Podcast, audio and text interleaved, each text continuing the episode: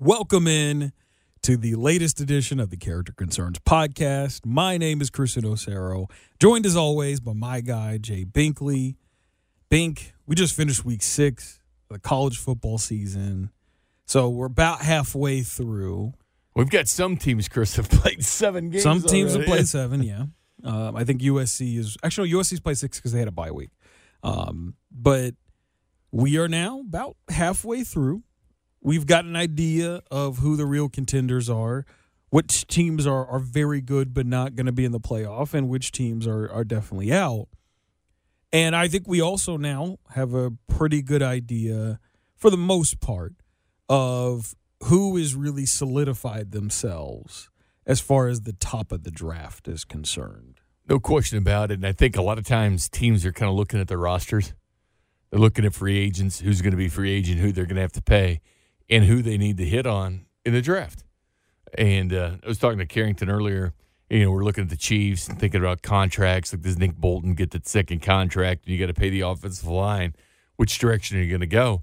And the Chiefs have been so defensive heavy. What, seven out of 10 two years ago, five out of seven last year? And I was like, man, this is the year you go wide receiver in the first round. And with maybe six quarterbacks going in the first round, all of a sudden you're picking like 25th instead of 32nd if you go out and win the Super Bowl. But still, they're going to be hopefully making a deep run in the playoffs. But you start looking at your roster and you start figuring out what you need. Is Travis Kelce getting to the age where you you've neglected tight end for the last couple years and you've been okay with it because Kelce's been healthy? But what happens when he's not? And then you look at your wide receiver room, and I think teams are looking at their wide receiver room and realizing what they need to get better.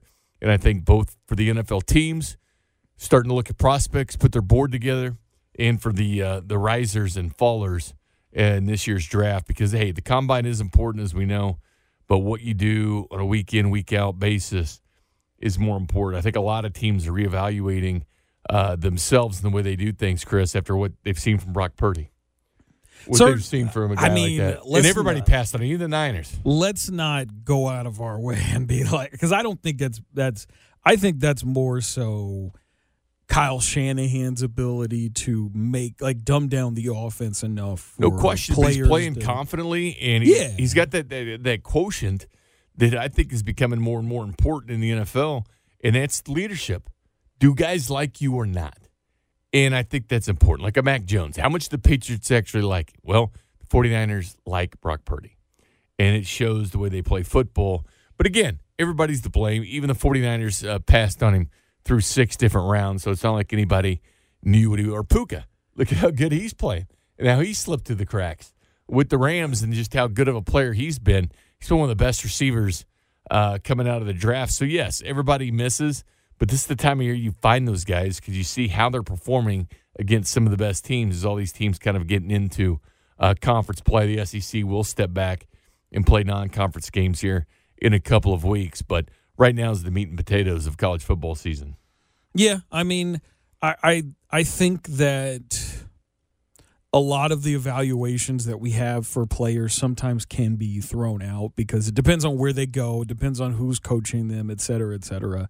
Um, you got to be in the right system. You got to have the right amount of help around you. If you don't, then it doesn't matter how good you are. You know, like I don't think Patrick Mahomes would be who he was if he was playing in New York. You know, I, Well, a different team. I just don't think so. I just I don't think he'd be the same guy. or would Tom Brady be selling insurance if he went to Cleveland Yeah, I mean it's it's at this point? a lot of it. It's not just hey, this player's really talented. You got to go find him. It's also you got to coach him up. You got to put him in the right scenario, and you got to surround him with the right people to get the most out of him. And uh, I really do think that part is underrated. So I wanted to take time in this episode to recap how the Chiefs rookies are performing to start 2023. We're a quarter through the season now, a little bit past a quarter. And um, I think now we can start to get a good idea of where the development is coming along with these young rookie players in the Chiefs draft class.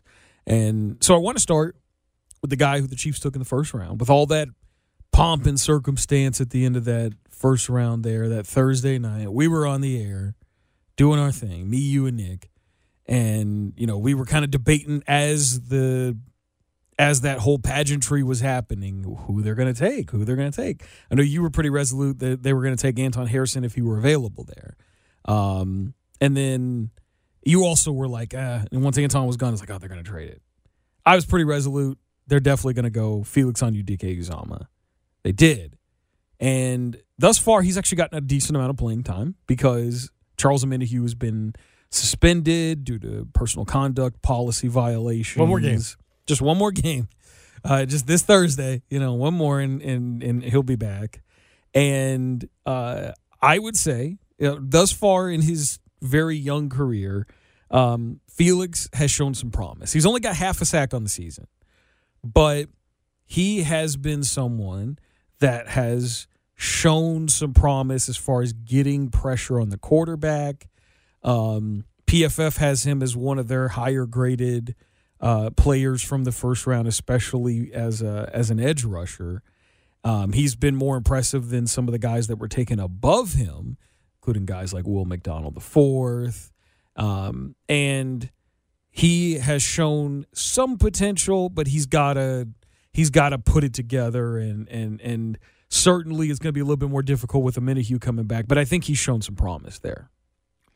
Hey, I'm with you on on that. And Felix is one of those guys too that you're hoping for a Karlaftis type, you know, resurgence towards the second uh, Right, half of the right. season and start getting the sacks because oftentimes with young pass rushers you look at, at the pressure. And last year the Chiefs in a situation where they hit the quarterback the second most times in the NFL, but you want to get that pressure going forward. And as good as your defensive line, having Chris Jones back helps Felix.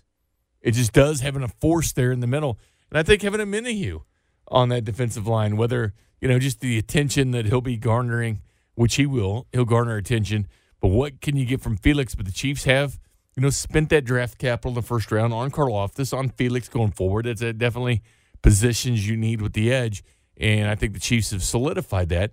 Um, I wasn't sure which direction they were going to go. I thought there was some built-in pressure to actually have a first-round pick because because in it was Kansas here. City. It was here. You did all that. And- you did all that. All that. All that show there. You and, had to it, do and it makes sense because the hometown guy and you picked him in Kansas City. Yeah, it was. It was from a storyline standpoint. It was. it, nice. was a great storyline, but I, I think there's actually some validity to it because, as Andy Reid said, you know, you can't have enough edges, can't have enough good edges uh, when you draft. So, yeah, I think that I think the book is still open on Felix, but I love the way it's uh, it's reading. So going to the second round, Rasheed Rice, wide receiver taken out of Southern Methodist University. Um, it's funny. I I just pulled up the stats here. Rasheed Rice is the second most targets on the team, behind Travis Kelce. And of the receivers that they have on the team, he's uh, he's second for wide receivers in receiving yards behind Justin Watson. He's number one in wide receivers and targets. Rasheed snap Rice count is- has been kind of low. His snap count has been very low. And you're looking at what he's done thus far. And you think at some point pretty soon, they are going to have to think about giving him more snaps, even above guys like MVS, above guys like Skyy Moore. Because in the very short time he's been in the league, quarter of the season, he has shown that he can handle the workload that they've given him. It's time to give him more now. Yeah, he only had uh, what uh, twenty snaps last time, which is thirty percent of the snaps the Chiefs had on offense in that game. Skyy Moore ended up with thirty-seven snaps, fifty-six percent. That I think will flip flop at some point. And you know, I was on this crusade, Chris, where question quite a bit who has more pressure on them, Skyy Moore in year two or Rasheed Rice in in year one. And I, I stayed, and I've stayed true to this it's been Rasheed Rice because I think the Chiefs look at him and the fact that they didn't go out and get free agent wide receivers, except for the Richie James experiment that they that they did. But for all intents and purposes, Richie James was the big or not Richie James. Uh, Rasheed Rice was the big uh, ga- uh, the big acquisition the Chiefs made. You know, it was through the draft in the second round. They didn't, you know, throw a bunch of darts at different wide receivers. They took Rasheed Rice and Wanya Morris's offensive skill position. Wanya Morris on the offensive line, Rasheed Rice at wide receiver and in a in a starved wide receiver room, Rasheed Rice. And we talked about it at SMU, and a lot of it has been true in the NFL. You have the drop passes, and you have the spectacular catches. And we have both. I think he's a tremendous player, yards after catch. If he can get that separation, then you had that play the Mahomes talked a little bit about today, where he thought Rashee Rice going to go over the top in the end zone there, and the ball ended up going over his head. But that's a chemistry thing, a chemistry thing you'll get going forward. Um, it was nice to see Rashee Rice down in Texas getting acclimated with Mahomes. I think he only gets better for this team. But again, you look back at his college year, what, 96 catches uh, his last year at SMU. The closest to him was 38 and then 28 catches. He did everything. He did everything. I think his snap count will start to grow. I think he deserves the extra snaps that Skyy Moore is getting at this point, and I think you're going to continue to see production from Rashee Rice going forward. I still disagree on the point with Skyy Moore because um, Skyy Moore is getting more snaps for a reason because they they think that he's got a lot of potential and he's not lived up to it. Rashee Rice is not getting snaps for reasons because he's a rookie and they're trying to ease him in. So, ease him in, but I think so, the snap count will start to go. I up. do think so too. I just don't think there's more pressure on Rashee than Skyy because I think I they, I think they expect more out of Rice. yeah, but they don't because they're not putting him on the field. So if you're not expecting, if you expect more out of him, why aren't you putting him on as the field as the season progresses. But the thing is, is they're still not doing it. And you're not going to see a ton And of it the next three weeks. next three weeks, they play at teams that are 32nd defense, 31st in defense, 32nd. Well, they can still do it. That doesn't Yeah. playing terrible defense doesn't stop you from giving Rasheed more snaps. Like the thing is, is the reason why they're not playing him is because they're not expecting much from him. If they were, they would play him more. You don't expect much. You you can't expect a lot from a guy and then not play him. Like Sure. that doesn't make any sense. Um, next person, Wanya Morris, tackle out of Oklahoma.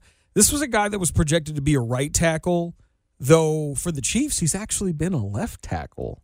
He has not played this year. He has been inactive throughout the season. Uh, you know, he's been one of the healthy scratches there, but it is very apparent, and we talked about this before. You know, after the draft. Um, this is a guy who has left tackle potential. This is a guy who played left tackle when he was originally at Tennessee, next to Trey Smith, who's the Chiefs' starting right guard. And uh, so we knew that he had the potential for it. And we know how the Chiefs are. The Chiefs look at guys as swing tackles, they value guys who can play on either side. And I think that Wanya Morris is what they hoped Darian Kinnard would be a project tackle that they can develop into a starter, but his rookie year, he's redshirting. And I think that's what one is having go right now. And you get a personal recommendation from Trey Smith as far as someone that Right, actually exactly, played with yeah. him on, on Right. a line at Tennessee, but incomplete. We just don't know enough about Wanya Morris. You can say what you want about training camp or practices or things like that, but once you get into games in the National Football League, so it's still a big incomplete on Wanya Morris. It sounds good. They're saying the right things. They like him. He's playing well with the Chiefs as far as getting the respect from that uh, Andy Reid and that offensive line. But again, that is a tough position to go in and play as a rookie it is, and because you're protecting Mahomes. By the you're way. you're and you're playing against NFL level edge Yeah. rushers, and that's just a different game, man. Like there are very few guys that you go up against at the collegiate level that will play that position at the NFL level, even in the SEC. Most of those guys will not be playing in the NFL or will be rotational guys in the NFL. So it's a it, Wanya's definitely got a lot of potential. The fact that they are they moved him from right to left tells you a lot about what they think about him because Andy's just not that guy that's going to go out and make that move like that. it also shows what they see a future hole because Jawaan Taylor's not going anywhere for a while. Right, exactly. And and we obviously And know Donovan that. Smith probably will. We obviously know that because you know Donovan Smith's like what late twenties, early thirties. So it makes sense to get his footwork and exactly. Like if they the if they were looking at Jawaan Taylor as as moving over to the left, then they would not have one yet. playing, I, I think that playing ship is, I think that ship has sailed. Me too. Me too. Uh, moving on next to the uh, fourth round pick for the Chiefs, uh, Chamarri Conner, safety out of Virginia Tech, and um, I think he's actually had a pretty good impact. Very quiet, but I think he's had a good impact for the team. He has been good playing in slot coverage. They have shown him a little bit as a blitzer, especially in preseason. But the thing is, is it's been kind of tough for them to give him get him time out there because Mike Edwards, the other safety that they acquired in the offseason, he's just got more experience. and he's got experience winning a Super Bowl has been his deal. I still like Chamarri Conner. I think he was drafted, you know, as maybe a, a Sneed replacement. That's kind of what the Chiefs do is they draft your Right, right. your heir apparent in replacement as they've done so many times in the past. Uh, this past week against the Vikings, he only gets one snap on defense. The week before, 10. The week before that, 11. So we started. We saw a drastic a snap decline in that game because uh, I think they wanted to stay with experience going against Justin Jefferson and yeah, everything in that passing yeah, game. I think so too. But he played he's played 75, 77, 72, 82 and 78% of the special team snaps. And this is what you got him for. He's a four phaser. You can put him anywhere you want on special teams. Guys grow. Nazeeh Johnson did a lot of this last year, and they were expecting him until the injury, expecting to, big things out of Nazeeh Johnson this year. And I think Chamarri Conner, it's still incomplete. It is nice to see him get out there as much as he is on special teams, though. Yeah, I like I said, I think there's a lot of promise for for Conner. I think, I mean, we both liked him when they when they took him. We both liked that pick. I know that was your favorite pick, favorite that, draft they, pick. that they had. And I, I looked at it and I was like, yeah, this is this is the guy. Yeah, this is a good this is a Spags player right here for. for I mean. Sneed made himself some money this past week, and he Yeah. just did. I mean, what he did on Justin Jefferson, the physicality he showed Justin on the line. Justin's a game wrecker, and he could have changed that game right. Yeah, because we've seen receivers take over uh, at times against the Chiefs. But if you can get that kind of production that in your face, I mean, the Vikings were in their mouths and talking a lot of smack, but it was the Chiefs yeah. kind of leveling that. MVS took Byron Murphy and threw him to the ground. And Byron Murphy was doing all the talking. Yeah, he was uh, doing- he was talking about do. Kelce, yeah. yeah. And it, MVS literally stiff armed him right to his ass, right to the ground. Yeah. But the physicality, and I think people are forgetting just how physical this team has been. And these rookies they bring in are physical type players. And I know Sneed's not a rookie, but you know he has grown into a a man out there when he plays football. But his difference in what he was doing to Justin Jefferson, that was uh, big time stuff from L'Jarius Sneed. The the one thing that we've kind of gathered from the Chiefs the last couple of years, they want they want hitters. They want violent defensive backs. It's the reason why they got can be that way. Yeah, he's you know you watch on tape like the violence from his hits. You notice it's one of the things about Trent McDuffie. Even though yeah he's great coverage, fluid hips, but the one thing that really popped out to me, willing tackler. He's a good tackler, and I've been I've been talking about this all season long. The one thing that's helped the Chiefs defense improve so much is the fact that their DBs tackle, and so you're going to go after guys that show the showcase that ability to go out there and just make basic tackles really well. And Conner has shown that. And I think that's why he'll fit into what this team does. And it's the reason why I think like, you know, should Sneed leave, which I think we both agree he will, um, Conner can go in and kind of play that Sneed role, that utility knife in the uh in the uh secondary. He can play that role really You well. sit back, you absorb what you can. Yeah. And then next year you it's great though. You're not exactly redshirt to me either because he's getting that experience playing the special teams. Like you said he's usually good enough for 10 or 11 snaps on defense. This past week he didn't get that kind of shot uh, against the vikings in the passing game but you know look for it in other times. I mean look for it a lot the next three weeks. I expect a double digit uh, snap count from Chamarri Conner in the next three. So moving on to the uh, the fourth round, no, the fifth round actually. We have B.J. Thompson, edge rusher out of Stephen F. Austin. This was a guy that like we knew, like this was such a Brett Veach pick when we saw that happen. It was like, oh yeah, that's.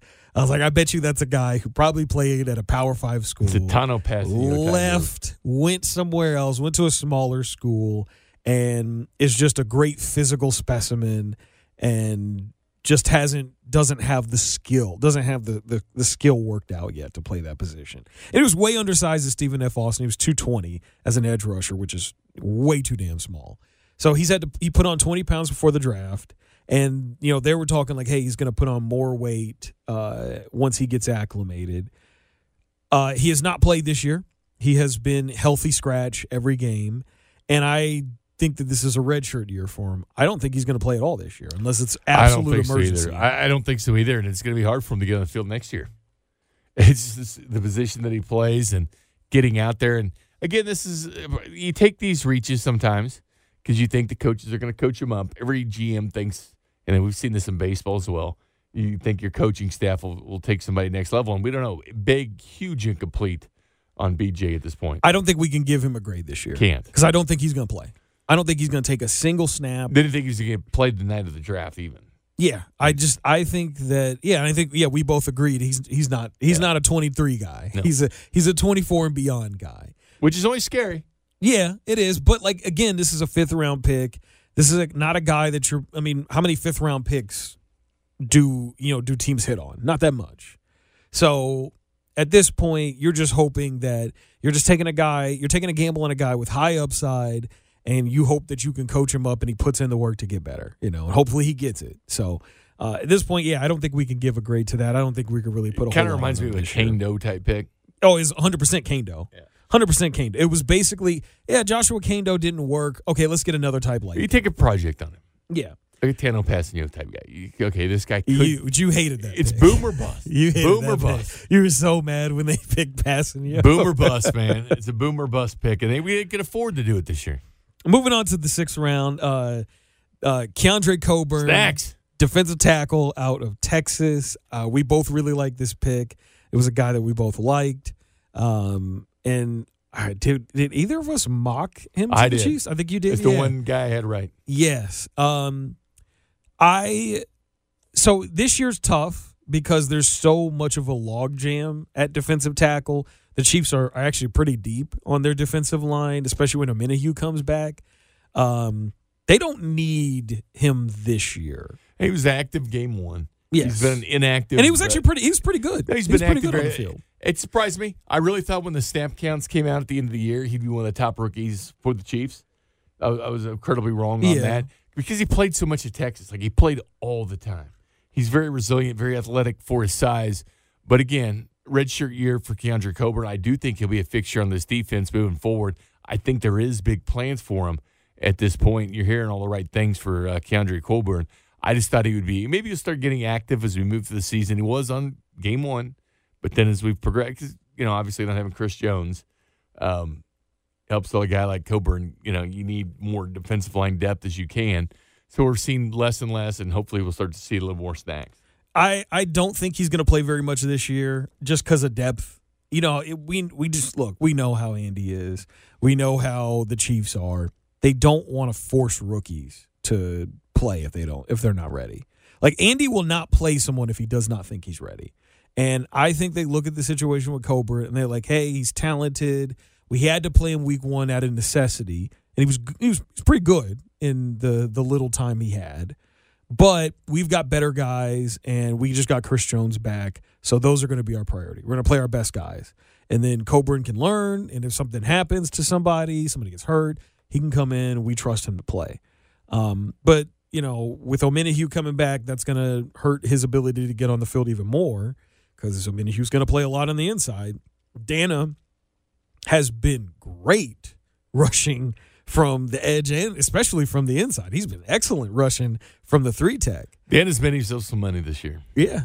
And he's definitely made himself some money. And uh, I definitely think that uh, Coburn probably is a guy that sees the field more next year. Because I don't, this might be Derrick Nnadi's last year with the team. And I think Coburn kind of plays the Derrick Nnadi role. Plays that role, run stuff for a guy. Yeah, I don't think I don't think Coburn's going to be. I don't think. I mean, I think they hope that Coburn can be a pass rusher on the interior, but I think for them, at the very minimum, he's going to be our designated run stopper. So, and then uh, finally, seventh round pick for the Chiefs, cornerback out of Ball State, Nick Jones.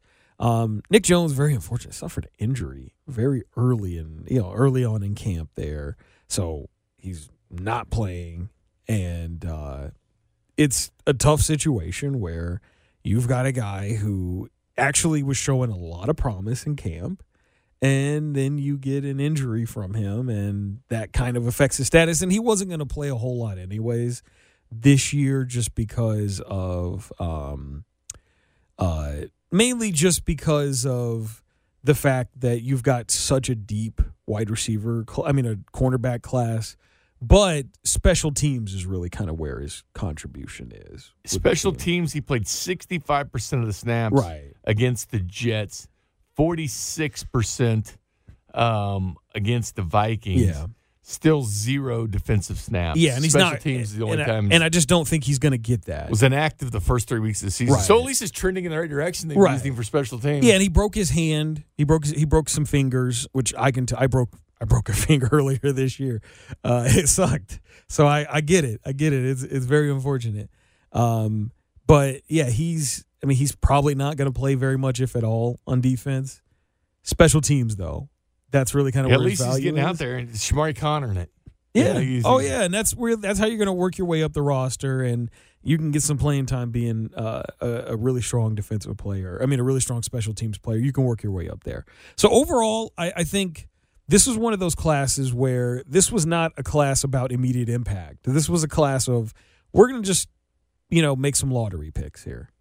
We're going to pick some numbers for the lottery, and we'll hope that we win. But this is more about finding the best talent you can the only player I look at as someone that's probably going to see a, a really increased impact throughout the season is Rasheed Rice. I think Rasheed Rice is the only person we could look at right now and say that person deserves more time on the field. Everyone else, I think uh, the team's going to take slowly and work their way along. And then we'll kind of see maybe next year them ramping up their roles.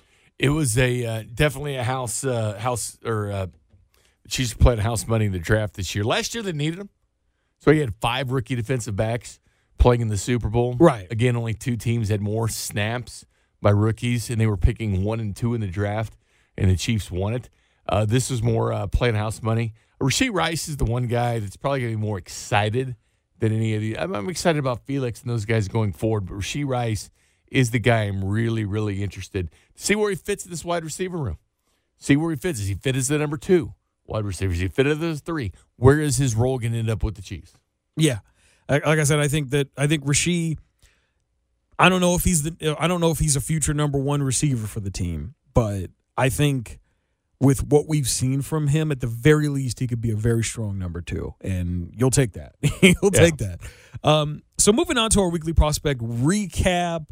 Um, we got some guys who had some really strong weeks this this this past weekend. Starting off with uh, Ohio State wide receiver Marvin Harrison Jr., who showcased why he's the top receiver in this draft class. Eight catches, 163 yards, and a touchdown uh, this week for Ohio State. Ohio State was actually in a in a battle there. It was it was not a they weren't out here blowing out blowing out the the obs like they usually do. They were in a battle this week It's not been as easy for Ohio State go- going forward. because the quarterback position has than- not than been the thought. same. But Marvin Harrison Jr. continues to show why he's the top receiving prospect in the country. It's not even close. Nearly 500 yards receiving now, 25 uh, catches on the year and four touchdowns. He has just been a man amongst boys. I mean, he's killing Egbuka, over 200 yards more than him. But you're starting to see more, like three of the last four games 163, 126, and 160. Did have that three for 32 against Notre Dame. Wasn't a big, you know, with a big problem for the uh, Fighting Irish in that game. But he's had some Marvin Harrison Jr. type games the last three, or three of the last four, excuse me. Then moving on to uh, UCLA edge rusher Laiatu Latu. Um, he had a sack on uh, you know this past weekend, and now he's just starting to really make his case. I think for being one of, if not the top edge rusher taken in this draft class.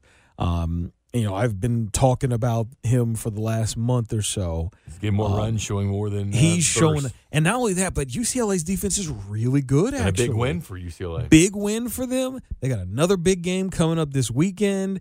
Uh, this is a very competitive Pac 12 conference, which is crazy because of the last year it's going to be around. And uh, UCLA is really making a strong case there for uh, being able to compete for that for that conference. And Laiatu Latu has been a, a major part of that. Um, then you've got uh, Georgia tight end Brock Bowers, who I think at this point now is starting to separate himself from Ja'Tavion Sanders. I think he's been doing it for the last couple weeks. Um, this past weekend, he had seven catches, 132 yards, and a touchdown. Um, yeah, I think at this point now he's by and large, you know, by far now the best tight end in this draft class. I think you make an argument he's the best player in college football as far as skill position players, and he's starting to creep up the uh, Heisman odds, which is unusual to see a tight end. Even I told you, I told you, like if Georgia continues to be dominant, he's going to be in the running. Well, the one sure. thing about Bowers is, I mean, think about these last three weeks, Chris. Seven for 132, eight for 157, nine for 121, four touchdowns in that mix. He has been everything. And and people were waiting for Georgia to finally break out. Well, they did. This was uh, their statement game. They played a ranked team in Kentucky, 51 to 13 over a ranked team. Um, Carson Beck, I think, going to start getting some run as well because he's not even listed amongst top quarterbacks coming out in the draft. Yeah, I mean, I, I Maybe think he's, he's been saying the indications he wants to stay, but still he's a junior. He can do whatever I he think wants. I think a lot of it is just people don't know who the hell he is, and so if you don't know who he is, you're not going to list him up top there if you haven't seen much of him. So I get it. Um, then moving on to uh, a guy that year starting. I think so. we both um, I think is the number two guy, and Ja'Tavion Sanders, tight end out of Texas. Not a good week this week. One catch for 13 yards. and they needed him. They, needed They did need him. It's who you're playing, Yeah. and it was Oklahoma. I think that they had I to think win. I think the ankle injury probably played a, a major factor in his his lack of production this week. Um, so I'm willing to give him a pass for that. Um, we both know. I mean, you played football, I played football, soccer, all these other sports. When You get an ankle injury, that thing just doesn't just go away. It lingers. You know, I know professional athletes who have issues with ankle injuries. I had issues with ankle injuries. I, I that's the reason why I usually wear high top shoes because uh, I, I gotta I gotta wear them because I'm prone to sprain ankles. So I get it. Once you sprain your ankle, it is something that you just don't get over that easily. It can linger for weeks, especially if it's a high ankle. Um, so I imagine, yeah, Ja'Tavion probably doesn't have the same kind of speed, same ability to cut, and uh, hopefully it's not something that lingers because if it does, it could affect his draft stock because teams might be looking at him and be like, oh, he's not that dude, and hopefully that's not the case. I don't want him to lose money on this. Unless it results in him getting picked by the Chiefs. Even though, yeah, it's like, you know, once you get around that, the late 20s, early 30s is not a huge, huge difference between the uh, contracts there. And then another tight end uh, out of Kansas State, Ben Sinnott, had four catches for 39 and a touchdown. Not blowing me away, but you see promise. Yeah, you see promise, and I think a lot of it comes down to his quarterback, Will Howard, not really putting in a position because Ben Sinnott should have been a guy. Uh, he needs to be a go-to guy for Kansas State, and you didn't see it. Brock Bowers has clearly always been that guy for Georgia. He continues to get better. This is part of the season where you see want to see Ben Sinnott start to shine, and I think had he got more targets in that game, then maybe a different result. Is Kansas State really in a battle with Oklahoma State? But Ben Sinnott uh, was a guy that I think was a lot of byproduct of Will Howard struggling in that game. Yeah, I think so too. I think uh, Will Howard is he's cost Kansas State a lot this year. Uh, turnovers just and and it's not like they're it's not like it's like hey you know you got folding coverage. He's just heaving the ball down the field and it's getting picked off. It's like double coverage. It was time. a bad night. It- they're all bad. All of his picks are bad. They're not like, hey, that's a great play by the defender. No, it's like that's a terrible pick that you should have never thrown in the first place. Um, then you've got LSU wide receiver Malik Neighbors, six catches, 146 yards, and a touchdown. I think he solidified himself as the number two receiver in this draft class. Just he did. production wise, consistent. This man is it. Like if we were doing like college football fantasy. I mean, he'd have to be the top wide receiver in college football fantasy. if it wasn't for um, Marvin Harrison Jr. this year, I'd say okay. Another guy that I really like on that LSU team, though, and I think he's really starting to climb. Brian Thomas Jr. Yeah, This is the guy. Keep in mind, six four, but he's got uh, nine touchdowns already.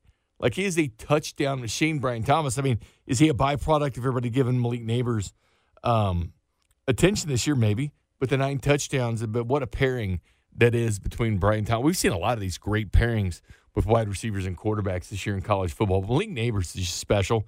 Well, that was a great game for wide receiver talent with Luther Burden in that game as Right, well. yeah, Luther's Burden's not great. draft eligible this year. yeah. But Luther Burden, he would make a case. For for being that number one, He's I number think. one in receptions Yeah. and yards. In I think he. college I think. as I a think this year he would make a strong case if he were draft eligible. He would make a very strong case for top wide receiver. I I I, think, I still think Marvin Harrison Jr. would go above, but certainly I, I could see someone talking themselves into I Burden, especially see- if Burden had a really strong some talk. combine. If he had a strong combine and a and a really strong pro day, I think he would work himself above Marvin Harrison Jr.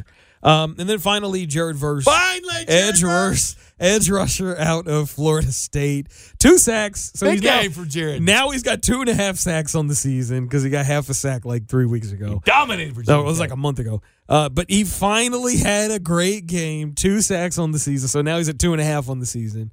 Um, this is the kind of performance that he needed to have in order to resurrect his draft stock. No question about it. I'll be watching this week. I know Syracuse uh, took a bad loss last week, but the Syracuse Florida State game is definitely one I want to watch because I, I want to sit there and watch Johnny Wilson, watch Jared Verse, and watch these different prospects for Florida State. So I will be. We'll see. We'll see if Jared Verse can keep that momentum going. See if I can watch a game and think, okay, this guy's starting to dominate and take over a game like he did last week. Can he do it this week against Syracuse? Bet he does. Yeah, I think so too. Um, so moving on to uh, guys who made themselves some money, our money makers for the week. Um, I'm starting with uh, Northern Illinois running back.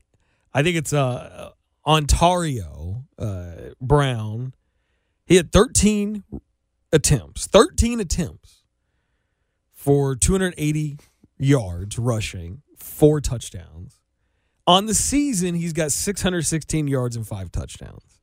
Um, obviously, that number's been buoyed by 280 yards. Carry. That's what I'm saying. As obviously, it's been buoyed by the fact that he got 280 yards in a single game.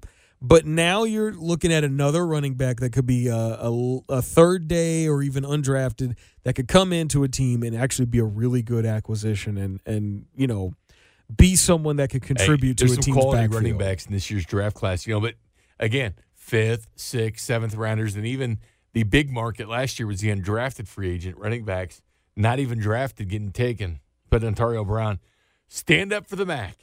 Chiefs like Mac uh, running backs, by the way. They do. They do. That's where Kareem Hunt came out of. So. Yep, they they do like those guys. Another guy out there, Colorado State edge rusher Mohamed Kamara, three sacks this past weekend. He's got nine sacks on the season. He leads yeah. the FBS in sacks. And I'm going to tell you this, man. Like teams care about production. He's got good size, about 6'3", 245. Um, you know, some systems might want him to add a little bit of weight, but the thing about him is that when you're incredibly productive at that level, teams are going to give you a look, especially because, um, especially you know third day, second, third day. I think he's probably third day, um, but teams are going to want to get someone with some production who's got some moves, and you gotta you gotta have some moves if you're getting out here and getting nine sacks in half the season.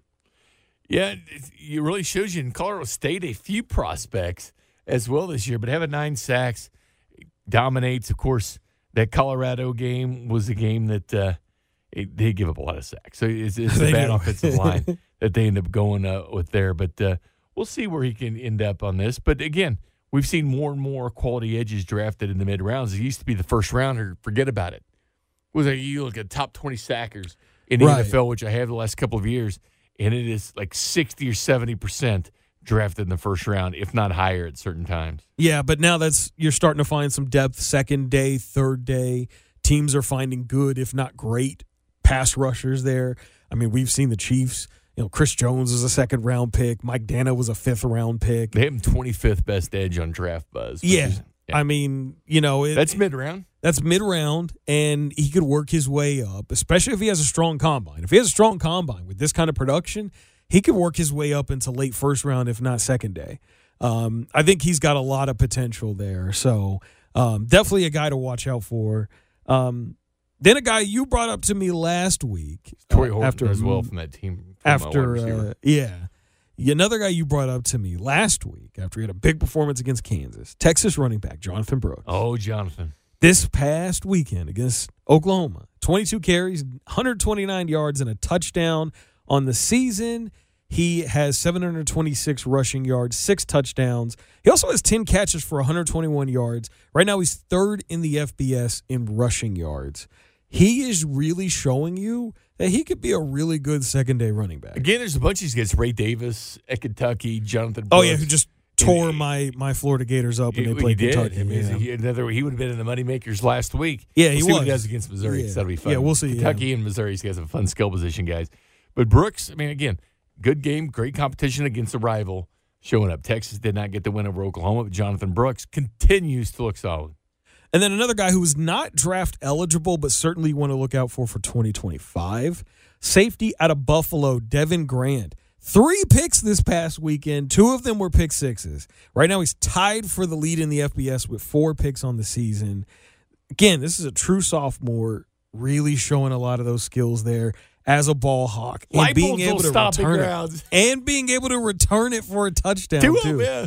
Two of them in that game there. I'm I'm really impressed by this kid. He's really starting. You're starting to hear some buzz about him on the the draft circles for 25. Leipold needs to get him in that transfer portal. Yeah, I'm sure that somebody's going to try to scoop him up in the Now, he transfer wasn't portal. there when Leipold was Yeah, there, but yeah. I- again, yeah, 'cause that he's a sophomore, yeah. Hey, Leipold staff, offensive coordinator, defensive coordinator, we're at Wisconsin Whitewater with Leipold at Buffalo with him and at Kansas. So certainly a Buffalo guy on the This radar. could be a monster transfer for somebody. Absolutely. And he could be a first round safety if he continues playing like this.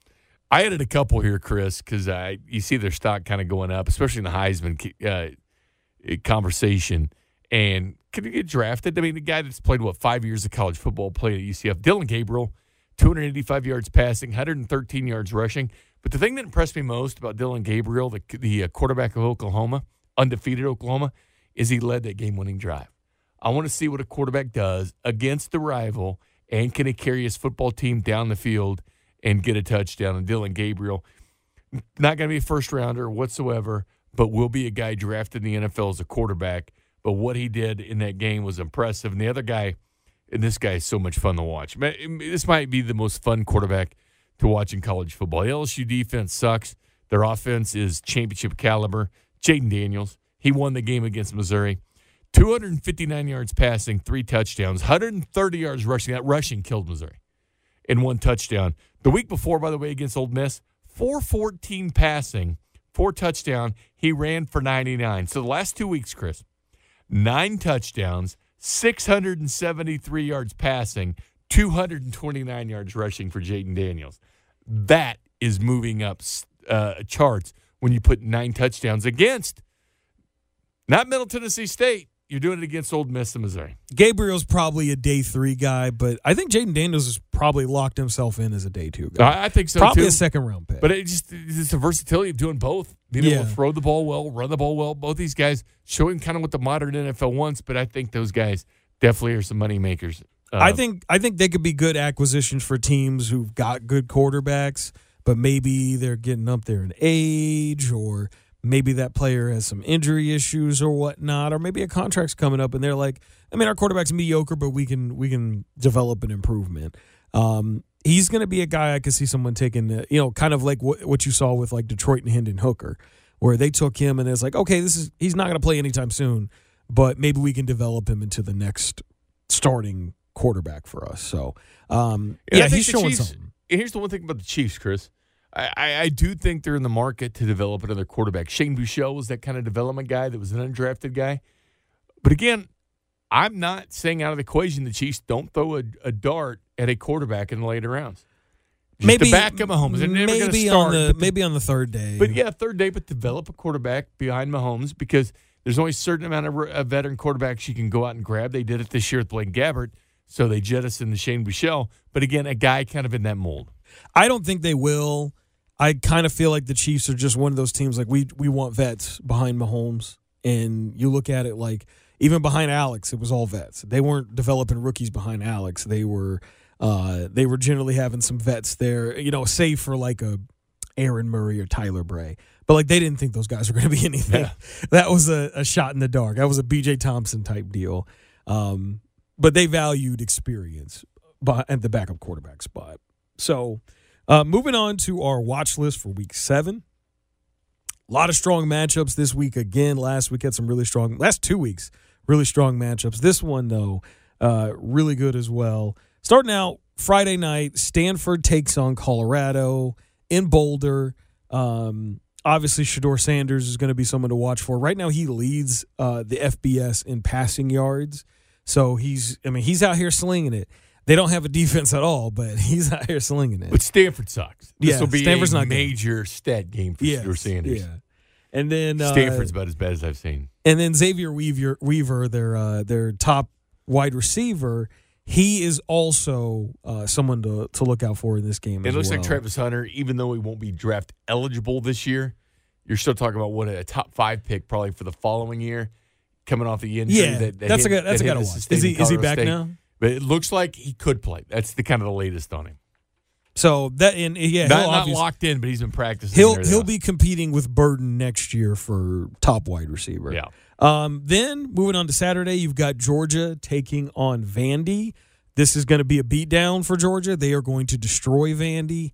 Uh, this is going to be a game you expect Brock Bowers to eat. And he, has been. As we said the last three games. Yeah, he's he gonna incredible. He gonna have a hell of a first half there. and Carson Beck, the quarterback's been making some money the last couple weeks. Yeah, yeah, definitely. Um, then you have Indiana going up to Ann Arbor to take on Michigan. I mean, this is a game full of talent on the Michigan side. You got JJ McCarthy at quarterback, could be a first round quarterback. I think he is. I think you've got you've got two running backs who are probably going to be maybe late first, if not second round. That being Blake Corum and Donovan Edwards. Both of those guys are going to be hits wherever they go. And then you got defensive tackle Kris Jenkins for Michigan as well. So especially Kris Jenkins, I would say is someone you guys should watch. But McCarthy's going to be interesting because of the hierarchy there with the draft. Because again, there's a lot of good quarterbacks in this draft class. If you win the Super Bowl, you're picking 32. In reality, you're picking 24. Yeah. So it's it's you know that that's going to be interesting there. Then you've got Ohio State taking on Purdue. Obviously, wide receivers Marvin Harrison Jr. and Emeka Egbuka. But then on the defensive side, you've got Tyleik Williams, who's been working his way up draft charts, could be a first round pick at defensive tackle. You have Michael Hall Jr. as a potential, probably second or third day defensive tackle. And then both of their edge rushers, JT Tuimoloau and then Jack Sawyer on the other side. Both of those guys, uh, I, I expect JT to be a first round pick. Uh, Sawyer probably second day, but both of those guys are, are going to be interesting to watch here as well because edge rusher really kind of rules the draft. And the sack number's down a little bit for Sawyer. Six and a half the year before, three the year before that. Only half a sack this year. Ohio State's one of these teams loaded, not just one player at each position, but two. Yes. Yeah, they they generally are a team that's that recruits so well they overload on talent. Um, then you got Syracuse taking on Florida State. You've got both again a two wide receiver team there uh, with uh, Johnny Wilson Jr., Keon Coleman. Um, Johnny Wilson Jr. is going to be the safe guy, I think, in the draft. Keon Coleman, I think, is going to be the upside guy who's you know somebody's going to take because they're like, okay, we think this guy's going to be uh, the best receiver here. Um, I put Jared Verse on here now for now because he had a two sack game and he I'll looked like he might be fine Jared Verse. I want to see him. I want to see I want. I want to see number five do something. The here. other guy I threw on here, Chris, was Gene Bell. It's the guy that I put on here last couple weeks. Only 10 catches on the year. But you look at a lot of draft charts, you know, the fourth, fifth best tight end in college football. He's undersized, but definitely a top five tight end. He transferred from South Carolina, where he played originally. Um, supposed to play. Um, this from the coach. Uh, banged up last week, very limited in practice. Um, so it looks like we're going to see him play in the game. Definitely get more than seven snaps like he did last week. But watch Jaheim Bell with those great Florida State wide receivers because, again, he's in the 230 you know pound range. But Jaheim Bell is incredibly athletic. Arkansas taking on Alabama in Tuscaloosa. Um, here, obviously, edge Dallas Turner, probably the top edge rusher in this draft class. Um, the probably the top corner in this draft class, Kool Aid McKinstry, another guy to watch for for Alabama, and defensive tackle McKinley Jackson as well. Um, going to be some interesting guys to watch on that on that uh, Alabama. And the team. Chiefs love SEC guys. Brett Veach was an SEC scout in Yes. Philadelphia. He's one in Kansas City. I threw a couple of their corners on here because I think this defensive backfield pretty damn good for Alabama. And uh, Terrion Arnold, the corner, and Malachi Moore, who plays that star position at Alabama. And you might know star position from Brian Branch. He plays it. He played at Alabama before Malachi Moore. Of course, he got that pick six for Detroit against Kansas City in Week One. And J.C. Latham, who's a kind of a top uh, top five offensive tackle, uh, playing on the right side, can play left side. But J.C. Latham, uh, the tackle for Alabama, uh, definitely someone to watch as well. Uh, a top 10 matchup Oregon taking on Washington in Seattle. You've got Bo Nix for Oregon at quarterback spot, could be a first round quarterback. And then you've got a loaded Washington offense. Michael Penix Jr. at quarterback, Rome Odunze at wide receiver. The other other wide receiver on the other side is Jalen McMillan, and then slot receiver is going to be Ja'Lynn Polk. Um, I think all three of these receivers. I think I think for sure Odunze's a first round pick. I think that McMillan could very well be a first round pick. Who's and been then- banged up a little bit. yeah, he's been banged up, but I think there's a there's a good shot that he could be a first round pick, maybe late, if not early second. And then Ja'Lynn Polk, second day guy as well. And, and the one thing about Polk is, Chris, you know, he's been on my radar the whole season. I keep talking about Ja'Lynn Polk. Uh, Draft Buzz is now moving up to the 12th receiver. You couldn't even find me before the season. We were talking about risers. With Jalen McMillan, McMillan missing a couple games there, Ja'Lynn Polk is taking over. Again, we talk about great, you know, double wide receivers like Ohio State has two. You look at uh, LSU with Brian Thomas and Malik Neighbors. You look at Washington, there's not a better wide receiver room in the country, top to bottom, than Washington with Michael Penix. I know, and there's some really good wide receiver rooms. And getting used to a left-handed Yeah. quarterback. Ohio State, Florida State, and with yet, and, and yeah, and yet, and yet, you've got Washington, and they've got the best one in the country right now. Um, then you've got Auburn taking on LSU. Obviously, Malik Neighbors. Uh, you've got uh, Jayden Daniels. You've got Maason Smith, defensive tackle for LSU. Defensive tackle Mekhi Wingo as well. and then Brian Thomas, the other wide receiver with Malik. Yes. So they've got some option. There's there's certainly a lot of talent. The LSU generally is stock full of talent. And I put a guard in there for him too. Uh, keep an eye on Garrett Dellinger, kind of a mid-round guy who plays center.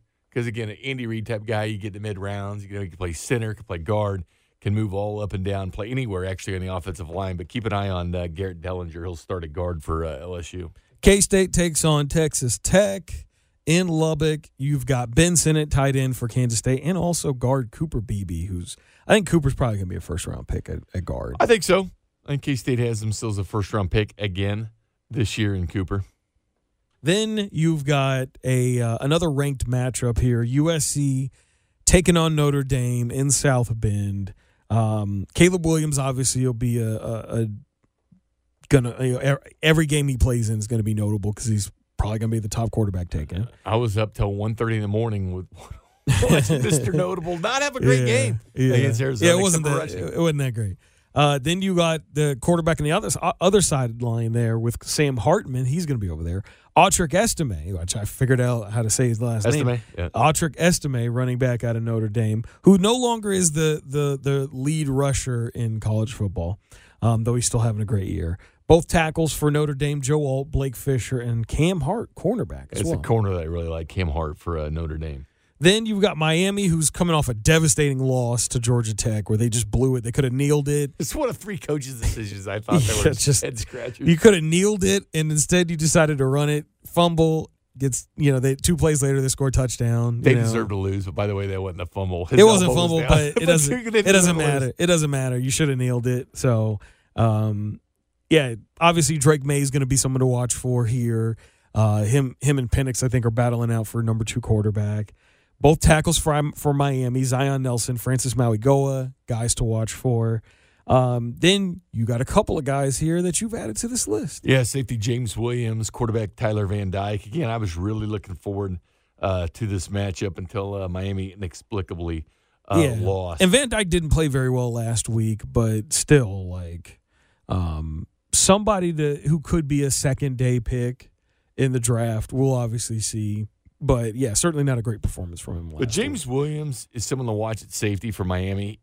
He's 6'5", 215. week. yes, I mean, he's, a, very very big safety. He's thumper. I mean, you don't see many safeties at six foot five. I mean, he's a noticeable player on that field. Yeah, you don't see very many players who are not linemen who are six five in in there or quarterbacks.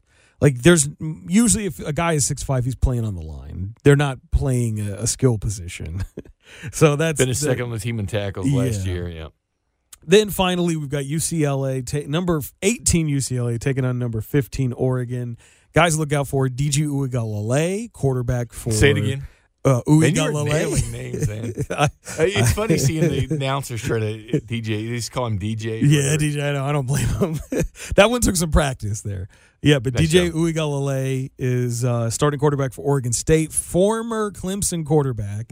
So uh, that's going to be notable. Obviously, Edge Laiatu Latu for UCLA. I'm looking forward to seeing some Latu and Yeah. comparing with uh, Dallas Turner because I'll be watching some some uh, some Dallas Right. and uh, some uh, Jared Verse.